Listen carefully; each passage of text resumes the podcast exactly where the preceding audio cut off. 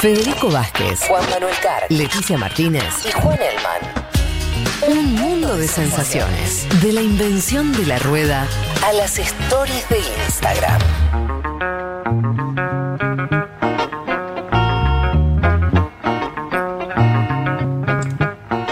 Lo que vamos a hablar eh, está al final del programa, pero para mí, si tuviera que poner en términos de cosas estructurales, eh, ocuparía un lugar central, que es nada más y nada menos, ¿qué va a hacer Estados Unidos con las principales empresas tecnológicas? Vos dijiste dos cosas, te, te las remarco y ya arrancamos por, Sí. para donde quieras. Uno, situación de pandemia. Estas cuatro empresas, recordemos, Google, Facebook, Amazon, Apple, son las cuatro más grandes empresas tecnológicas del mundo y que la pandemia aceleró un crecimiento o, o hasta una, una necesidad en algún punto de, Sí. de estas empresas que crecieron en vez de cuando a la economía norteamericana le fue en general muy mal. Y lo otro que, que- que quiero poner como subtítulo Hmm. para que en un momento lo charlemos es, Estados Unidos tiene una tradición respecto Hmm. a lo monopólico, respecto a que siempre el gobierno de Estados Unidos al final se puso por arriba de cualquier empresa. Sí. Y eso, hasta ahora, y subrayo hasta ahora, fue así. Eh, ¿Será así con estas empresas o no? Se habló mucho de eso, se habló mucho también de, ¿se acuerdan? Esta audiencia del 98 a Microsoft, que también se planteaba como esta posibilidad de romper, ¿no? de separar. Microsoft finalmente no, no ocurrió, pero tuvo que, que pagar. Bueno, se habló mucho porque efectivamente la imagen fue bastante potente, ¿no? Los cuatro, las cuatro cabezas Sí. de estas plataformas testificando por eh, videollamada. En el caso de Besos fue la primera vez que Amazon tiene que dar explicaciones ante eh, el Congreso. Testificaron en el marco de una investigación del subcomité antimonopolio, del comité judicial de la Cámara, una investigación que reunió muchísima evidencia sobre abuso de poder de estas plataformas, evidencia que hoy vemos casi te diría en todos lados. Tenemos también mucha evidencia por parte de Europa, sacó hace poco eh, el Reino Unido un, informe bastante exhaustivo. Bueno, finalmente ahora en esta investigación también hubo mucha evidencia, se hablaba de más de un millón de documentos que registraban prácticas diversas, ¿no? Eh, prácticas monopólica- monopólicas, competencia desleal, violación de derechos de consumidores, privacidad, pasividad ante campañas de desinformación. Esto es importante, no hubo una sola línea de ataque, no es que fueron citados para decir, bueno, vamos a hablar de esto, no. Sí. Fue, bueno, hay que terminar eh, con, con este abuso de poder y después a cada uno le tocó acusaciones diversas, ¿no? Por más de que ahí está Sí, porque no son, Claro. no son cuatro empresas que hagan lo mismo. Exactamente, y además compiten en mercados diferentes. Mm. Así que esto me parece un primer dato. Y el otro dato es que cada una de esas acusaciones eran terribles. Digo, si vos la ves por Ah, ¿sí? separado. Mirá. Sí, digo, son prácticas. Sí, pesadas, eh, sí, sí. Que, que sí, que hablan de esto, de, de- de- de prácticas monopólicas, de, de competencia desleal. Ahora vamos a comentar caso por caso. Pero, digo, también para pensar esta cuestión simbólica se planteó, ¿no? Esta cosa de un momento histórico, ¿no? De llevarlos a, a testificar esta cosa que ya no son intocables, ¿no? ¿Sabes lo que me, me, me flashea en eso? Que es que fueron ellos. O sea, ¿viste? por ahí uno lo piensa también de- en Argentina, donde a veces los empresarios son más fuertes que los gobiernos. Yo creo que en Estados Unidos por hasta ahora no, no pasa eso. Eh, el Hmm. gobierno al final es más fuerte. Y una demostración de que es más fuerte es que ahí van, va Zuckerberg y Hmm. agacha la cabeza. No digo, Sí. van los tipos más ricos del mundo y agachan la cabeza y escuchan el, el sopapeo que Sí. le quiere hacer un congresista. Es un dato. Acá. Magneto no va, ¿no? Eso, Magneto eso no va lo- claro, exacto, exacto. Olvidate. Exacto. olvidate. Sí. Eso me parece que es una diferencia notable. Sí, sí, después hay que ver cómo sigue, pero No, claro, efectivamente claro. que estén ahí agachando la cabeza y además, insisto, fue, lo decíamos al principio, hubo momentos tensos, digo, hubo también un consenso bipartidario de ponerlos contra las cuerdas. Fíjense, por ejemplo, cómo arrancaba esta audiencia. Vamos a escuchar a David Cicilline, que es el titular de este subcomité de eh, antimonopolio. Vamos a escuchar lo que decía en la apertura de esta audiencia histórica. As gatekeepers of the digital economy, these platforms enjoy the power to pick winners and losers, to shake down small businesses, and enrich themselves while choking off competitors. Their ability to dictate terms, call the shots, upend entire sectors, and inspire fear represent the powers of a private government. Our founders would not bow before a king, nor should we bow before the emperors of the online economy. Bueno, llamó los emperadores de la economía digital. Escuchen lo que, lo que decía. Como guardianes de la economía digital, estas plataformas tienen el poder de elegir ganadores y perdedores, derribar pequeños comercios y enriquecerse mientras ahogan competidores. Su capacidad para dictar las reglas, decidir los tiros, volcar sectores enteros e inspirar miedo representan los poderes de un gobierno privado. Atención a esto. Nuestros fundadores no se inclinarían ante un rey tampoco deberíamos inclinarnos nosotros ante los emperadores de la economía digital. ¿no? Es una analogía con eh, los founding fathers, ¿no? los, padres fundadores eh, de Estados Unidos. Hubo también, y esto hay que decirlo, una cuota de show, recordemos, una parte del Congreso se renueve ahora y también mm. hubo una, eh, una perfo, digamos, de cada uno de los congresistas de ponerlo lo, más posible entre las cuerdas. Ahí escuchamos. participaban solamente algunos, porque esto no era una comisión, ¿no es cierto? Claro, es el subcomité de prácticas eh, antimonopólicas del Comité Judicial. Claro, dirigido por un demócrata. Sí, y teníamos eh, senadores y diputados republicanos y demócratas. Bien, arranquemos por Amazon. Que a mí me parece el caso más interesante. Amazon, decíamos, eh, Besos fue mm. el primero, eh, la, primera vez, el único que debutó. Claro. Todos Los demás ya habían tenido apariciones. La de Zuckerberg recuerdan, la de Cambridge Analytica, que ahí me parece que abre un poco ¿no? esta nueva etapa. Bueno, Besos fue la primera vez que testificó el hombre más rico del mundo, decíamos, y Amazon, eh, diría, la plataforma que mejor em, ejemplifica ¿no? la ganancia de estas plataformas durante la pandemia. ¿no? por, por cómo, ah, eh, cómo aumentó el comercio por Internet, en Estados Unidos fue más del 40%. La pandemia parece haberse, haber sido diseñada por besos. Mm. O sea, ¿no? Es como la tormenta perfecta para, para para ver qué importante es Amazon como estructura de que te lleva lo que quieras a tu casa. Qué mejor que una pandemia. Pero y qué interesante, ¿te acordás que fue saqueado, hackeado, hackeado, por el príncipe saudita? Digo, el hombre más rico del mundo, hackeado su celular. Sí, y Besos que además eh, es interesante también porque venía teniendo un acercamiento paulatino a Washington un poder de lobby cada vez más fuerte, de hecho él mismo se muda a Washington, hay como una campaña de besos de acercarse ¿no? al poder político de Washington y que me parece que hoy encuentra ¿no? una nueva faceta con Washington poniéndolo contra las cuerdas. Amazon, vos lo decías hace una semana, Fede, es un caso súper interesante porque tiene este, esta posición muy eh, clara en lo que es e-commerce, ¿no? Comercio eh, online, con productos propios también. Ahora vamos a charlar un poco de ese, de ese conflicto de, de intereses, pero que además tiene estos servicios de infraestructura de la red, ¿no? Los, el Amazon Web Service, Services, que es el otro gran tema, ¿no? La mina de oro de Amazon que le brinda infraestructura a otras plataformas, digo Uber, Spotify, etc. Bueno, en este caso no se habló casi nada del tema de data centers, se, centró el gancho contra Amazon en lo que es e-commerce. Claro. No, esto se los decía recién. Amazon, que controla la plataforma, tiene productos propios. ¿no? Y ahí el tema es bueno, ¿cómo compite con esos productos eh, propios? Yo tengo un cable que me compré por eh, Mercado Libre. Sí. Un cable de teléfono. Y el cable es Amazon. Bueno. ¿Te entendés? o sea, fabrica cables de teléfono. O sea, algo que incluso hasta decís, bueno, este es un genérico chino. Claro. Tiene la marquita de Amazon. Claro. Y ahora, la investigación de este subcomité había mostrado ejemplos donde Amazon utilizaba datos respecto a terceros vendedores para tomar decisiones comerciales. Es decir, no sé, eh, ah, de repente la bufanda tal la está pegando. Bueno, ¿por qué no hacemos bufanda? Eso. Para decirlo mal y pronto. O sea, ellos eh, es Amazon compitiendo deslealmente contra otros vendedores que están en la tienda. Pero utilizando, un estudio de mercado desleal. pero utilizando los datos que estos vendedores tenían en la plataforma que controla Amazon. De hecho, fíjense que una de las líneas, y ahora la vamos a escuchar, más interesantes, tenía que ver cuando le preguntan ¿Qué hace Amazon con estos datos? ¿no? Y, Besos no puede responder. Escuchemos esta, esta línea, este, esta interrogación, eh, donde se le pregunta a Besos por estos datos. So let me ask you, Mr. Bezos, does Amazon ever access and use third-party seller data when making business decisions? And just a yes or no will suffice, sir. Uh, I thank you uh, for the question. I know it's an important topic, and I also want to thank you for representing us. Uh, I can't answer that question yes or no. What I can tell you is we have a policy against using seller specific data uh, to aid our private label business, uh, but I can't guarantee you that that policy has never been violated. Bueno, ahí un poco evitativa al principio, gracias por la pregunta. No puedo responder por sí o no. Le puedo decir que tenemos una política contra el uso de datos específicos del vendedor para ayudar a nuestro negocio de marca privada, pero no puedo garantizarle que la política no haya sido violada.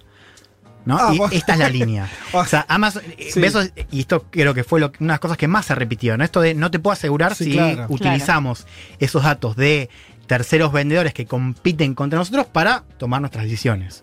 Esto quedó claro, de hecho después eh, siguió eh, presionando. Cada congresista tenía cinco minutos Ajá. para dialogar Ah, con eh, cada uno. En este caso fue Pramila Jayapal. Diría de lo más notable que escuché yo en, en esa audiencia fue también bastante contra Zuckerberg.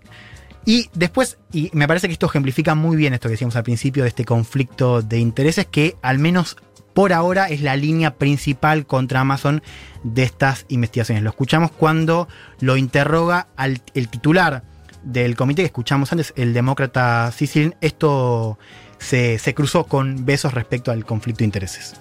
But how is that possible when you compete directly with third party sellers with your own products that undercut the competition? Isn't it an inherent conflict of interest for Amazon to produce and sell products on its platform that compete directly with third party sellers, particularly when you, Amazon, sets the rules of the game? Uh, thank you. No, I don't believe it is. Uh, we have we we have the consumer is the one ultimately making the decisions. They're making the decisions about what to buy, what price to buy it at, who to buy it from, and our what we try to question, do is Mr. make Bezos. it. Ah, bueno. Bueno, ¿cómo es posible cuando competís directamente con vendedores con productos propios que socavan la competencia? ¿No es un inherente conflicto de intereses para Amazon producir y vender productos en su plataforma que compite directamente con otros vendedores? Particularmente cuando Amazon establece las reglas del juego, ¿no? Y ahí Amazon dice, Sí. bueno, gracias, no creo que así sea, son los consumidores quienes deciden. Sí, no le pregunté No eso. es una, Sí, no no, es una- no es una te respuesta. no es una respuesta. Lo cual podría ser una, una, una de las tantas regulaciones interesantes que el que brinda la plataforma no puede brindar eh, productos o bienes, ¿no? Porque eh, es, es imposible que no haya ahí una, un doble rol. Estás en los dos lugares. Mm. Y vos estás invitando a otros a que usen la plataforma. Y son competidores también. Entonces vos vas a querer que ellos estén, pero que no vendan. Mm. Pues es, es obvi- es obvio. Pasa. por un ejemplo. El capitalismo ahora después se empezó a desregular justamente y los problemas que hay con eso. Pero los bancos, históricamente, no podían hacer otra cosa que ser bancos. Claro. ¿Por qué? Porque el que tiene la guita no puede ser. Si el que, el que te ma- maneja la guita, además te maneja otros sectores de la economía, estás en un problema grave. Por eso los bancos estaban restringidos a una actividad. Quiere decir, como. O sea, no, es, es un debate Claro. que, que- Sí, y, y- Lógico. y que ahora toma otra dimensión, porque acá está, por ejemplo, el tema de los datos. No, claro, sí. Digo, el tema de los datos de terceros vendedores, donde, claro, los usan para tomar decisiones comerciales. Juan, ¿me estaba Con por e- preguntar algo? Sí, no, no, con esto que plantea Fede, eh, porque a ver, yo eh, obviamente cubrí esto en la semana y vi muchos medios que ponían el inspirador discurso de Jeff Bezos. De hecho, si alguien pone el inspirador discurso de Jeff Bezos, le van a aparecer 200 notas Mm. en 500 medios distintos, una cosa impresionante. Y bueno, obviamente, habla de su infancia en Texas, de su familia, bla, bla, de su origen en un garage, todo esto. Sí, claro. Ahora, ahora, influye mucho, me parece, y acá hay otro. Besos está en otro lado del mostrador a la vez en simultáneo, está en varios lados, Sí. que Besos es el titular de The Washington Post. Sí, claro. A ver, en esta cobertura positiva, estos audios que, que muestra Juan Elman, que Juan Elman trae acá, yo no los vi en casi ningún medio, lo- o en poquitos contados, y sí vi el inspirador discurso de Jeff Bezos. Me parece que también hay que poner el tema mediático y que él Sí. sea titular de The Washington Post en esta cobertura positiva que tuvo su participación. ¿Sabes, Juan? Yo leí algunas notas del- del post que cubre bien Sí. en tema de tecnología y claro, Y acá. todas las notas, cada vez que menciona. Bezos es entre paréntesis Sí. Jeff Bezos own de Washington Sí, Post. claro. Y de hecho, el mismo columnista diciendo, yo siempre cubro tecnología con mi ojo crítico al margen de Bezos. ¿No? Pero es interesante lo que señala Juan y también marca un poco esto que decíamos al principio de cómo Bezos se está acercando al poder político. Yo mencionaba el tema de la mudanza, pero claro, en 2013 Bezos compra el Washington Post y es el primer ejemplo de uno de estos grosos de, de las plataformas tecnológicas comprando, salvando, también se decía, a un medio de comunicación. Así que también es es súper interesante, porque el Post digo, está ahí palo a palo con el Times. Digo, Sí. de las empresas de medios más grandes hoy de eh, Estados Unidos. Pasemos ahora rápidamente. Perdón, sí. y es de los que no tienen Amazon, estoy pensando, por ejemplo, Google y Facebook Hmm. manejan noticias. Porque son plataformas, ¿me entendés? que O sea, ya, ya, Hmm. ya tienen el poder de manejar en, en términos mediáticos algo de la agenda. Porque manejan contenidos, porque son redes sociales. Y Amazon, me parece por ahí la búsqueda del, del- del Washington Post tiene que ver con que por su estructura es el que está más lejos de la cuestión mediática. Hmm. Sí, ¿no? y lo interesante, Fede, te sumo a eso y, y te sumo otros movimientos de Besos, es que se está distanciando de Amazon. ¿Ah, Besos sí? empieza a ver como Besos tipo Jeff Besos, no Besos Amazon. Ok. ¿no? Me parece que esto también uno lo, lo puede rastrear en otros casos, ¿no? De, de- de pensar a Besos, digo, que ves esa estrategia de distanciarse también, ¿no? Amazon de lo que hace Besos, claro. Claro. Separar, eso sí, separar a Amazon del Washington Post, separar a Amazon de todo lo que haga Besos como empresario, Claro. como el hombre más rico del mundo, vamos a decirlo. Además es eso. Pasemos a Facebook. Decíamos, Zuckerberg ya había tenido esta aparición con el escándalo de Cambridge Analytica en 2018. También le pegaron bastante por el tema de desinformación. Tuvo muchísima acusación y esto me llamó la atención. No sé a vos, Juan, que lo cubriste también. Un montón de, senadores y diputados republicanos diciéndole, ¿qué onda con esto del el sesgo anticonservador? O sea, se le preguntó, digo, una línea clara de los republicanos a Zuckerberg fue esta acusación de que Facebook está em, vetando ¿no? contenido conservador. De hecho, hubo un senador que se equivocó y dijo, ¿cómo es esto que le bajaban la cuenta a Donald Trump Jr.? En realidad era Twitter. Sí, y que le dijo, no, es esto es Twitter. Claro, ¿no? Ahora, en el caso de desinformación, hay algo interesante porque el progresismo, los demócratas le pegan a Facebook por no hacer lo suficiente Ajá. para mitigar las campañas de odio y los conservadores también dicen, a nosotros también nos pega a Facebook, también nos veta contenido Facebook. ¿no? Así que está un poco en el centro de eh, la tormenta. De todas maneras, me parece que la línea principal tuvo que ver, y sobre todo con este comité antimonopolio, con lo que son las compras de Instagram y de WhatsApp. Hubo mails en el marco de esta investigación donde, primero, se lo veía, se lo leía a Zuckerberg hablando de la competencia, ¿no? Y de ponerle un ojo a Snapchat, a Instagram y demás, digo, hablando de estas plataformas o estas eh, compañías como un potencial rival. Bueno, después se confirma esta compra de Instagram y hubo también un, un testigo, un- un- uno de los eh, fundadores de Instagram que decía que se vio amenazado por Zuckerberg y que hubo una línea que básicamente era si no nos, eh, si no nos venden la compañía, nosotros los vamos a destruir. Esto Claro. supuestamente había A hecho los- a Facebook los antiguos a compra- los eh, dueños de, de Instagram. Instagram, ¿no? Por supuesto le preguntaron sobre el tema. Zuckerberg negó que, que eso sea amenaza, dijo que ellos compiten eh, normalmente. ¿No? Pero decíamos que ya había tenido su, su momento y esto me parece importante señalar. Si vos preguntás en general al público estadounidense, todas las encuestas están de acuerdo en que tiene que haber mayor regulación. ¿no? En que las Big Tech tienen demasiado poder, lo cual es un dato para pensar lo que viene después. Ahora, si vos preguntás compañía por compañía, hay más actitudes positivas. En todos, menos en Facebook. Facebook es la única compañía de estas grandes que tiene una valoración más negativa que positiva. En parte también por este escándalo del cual En, en el público decís. en el público. Claro. ¿no? Pero fíjense que cuando uno pregunta esto de el poder, eh, esto de regular las Big Tech, todos te dicen que están de acuerdo. Bien, rápidamente pasemos por Google solo para decir cuál fue la, la Sí. acusación, para entender un poco también las diferencias, ¿no? A Google se le acusaba por el uso de datos alojados en sus buscadores. Recordemos, Google tiene, eh, es el primer buscador global, pero el segundo es YouTube, que también es de Google, Sí. o de Alphabet, si querés, la Sí, empresa claro. madre. Eh, ahí también tiene el monopolio de las plataformas móviles, Android, ¿no? Y también se le interrogó por este uso de datos eh, para favorecer a sus propios productos. ¿No? Y algo que me parece interesante, yo no lo había notado, no sé si se dieron cuenta googleando cosas de COVID. Viste que googlean cosas y, se- y se las responde Google, Sí. que no tienen que entrar. Bueno, ese también es un tema que se Ah, está sí. discutiendo. Porque lo que está haciendo Google es haciendo cambios en la página para que vos eh, no salgas de Ni, Google. ni siquiera entres una página. Claro, vos, antes vos buscás y claro, te aparece el link, no sé, Link. de, Sí. Infobae y entras.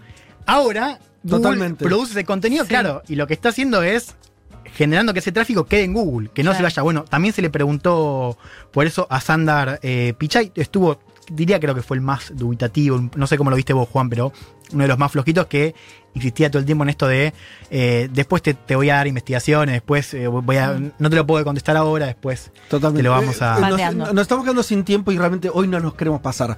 Eh, para redondear, pero pero para ir también al grano. Tenemos por un lado, entonces, una cosa, ¿cómo sigue esto? Ellos tuvieron esta audiencia. Bien. Esta audiencia, ellos respondieron preguntas. Esto después va a tener una resolución positiva o negativa por, parte de la comisión. no, a ver, esto es en el marco de esa investigación que sigue. Esto, por supuesto, es un punto de inflexión porque lo lleva a testificar. Ahora, todavía no se sabe cuáles van a ser las medidas. Y hay una discusión súper interesante que es, y, y también está en el marco de esta investigación, es si alcanzan las leyes que hoy tiene Estados Unidos, si alcanzan las leyes antimonopólicas y las leyes de regulación de Internet, que son tienen más de una década, para justamente recortar el poder. Es decir, si, con las leyes que existen. Claro. o hay que hacer otras. Claro, yo creo, mi impresión es que va a haber más un híbrido, que algo se puede hacer con estas leyes. En este caso, hay que seguir, estoy leyendo que el, el, primer caso podría ser Google, primer caso así de, una medida judicial fuerte. Básicamente lo que sería si hay mm. una medida fuerte es pedirle a la empresa que se conviertan en dos, en cuatro, en diez empresas. Esa es una de las opciones. Mm. Insisto, no hay consenso. Ah, puede ser. Eh, digo, acá tenés un paquete de medidas y, se van a seguir discutiendo. Digo, medidas que tienen que ver con los algoritmos, con los datos. Y una medida que sería la medida más grande. Hay que ver qué pasa. Con Microsoft no sucedió. En el 98 sucedió con ATT de break up Big Tech, ¿no? De quebrarlas, ¿no? Que, que Facebook sea Facebook, que Instagram sea Instagram y así. Juan, estamos cortos de tiempo. Ahora quiero saber algo muy breve, a ver si me puedo decir. ¿Joe Biden habló con estos eh, CEOs o no? ¿Tenés alguna información? Porque digo, ah, me imagino que va a pasar lo que pasó con Galperin cuando ganó Alberto Fernández, que se juntó el día después, ¿te acordás? Después de las hmm. primarias, entre agosto y octubre, sí. se juntó Alberto con Galperin. acá Biden asoma como el candidato a ganar las elecciones. Trump es está muy, muy furioso contra varios de estos eh, hmm. CEOs. ¿Sabés si habló Biden o no? ¿O si tuvo algún vínculo? No lo sé, no lo sé eh, si se habló, digamos, vínculo debe tener. Me parece que hay un dato que es importante, que es la candidata demócrata o precandidata que tenía, diría, el discurso más fuerte del sistema político, que era Elizabeth Warren, sondea o como secretaria de comercio o como vicepresidenta. Lo cual me parece que te marca que en una administración de Biden estas plataformas tendrían una regulación mayor que en la administración de Trump, que Trump también mismo se ha expresado a favor de recortar el poder. Para cerrar y sintetizando la, columna, esto me parece que marca un poco este principio del fin, mm. ¿no? Eh, donde vamos a tener eh, mayor espacio, donde se va a recortar, recortar indudablemente el poder. La pregunta está en cómo se va a dar ese recorte, si va a ser suficiente, cómo va a seguir esa, esa discusión. La voluntad política, y lo vimos esta semana, está. Resta saber cómo se va a traducir en medidas. Espectacular.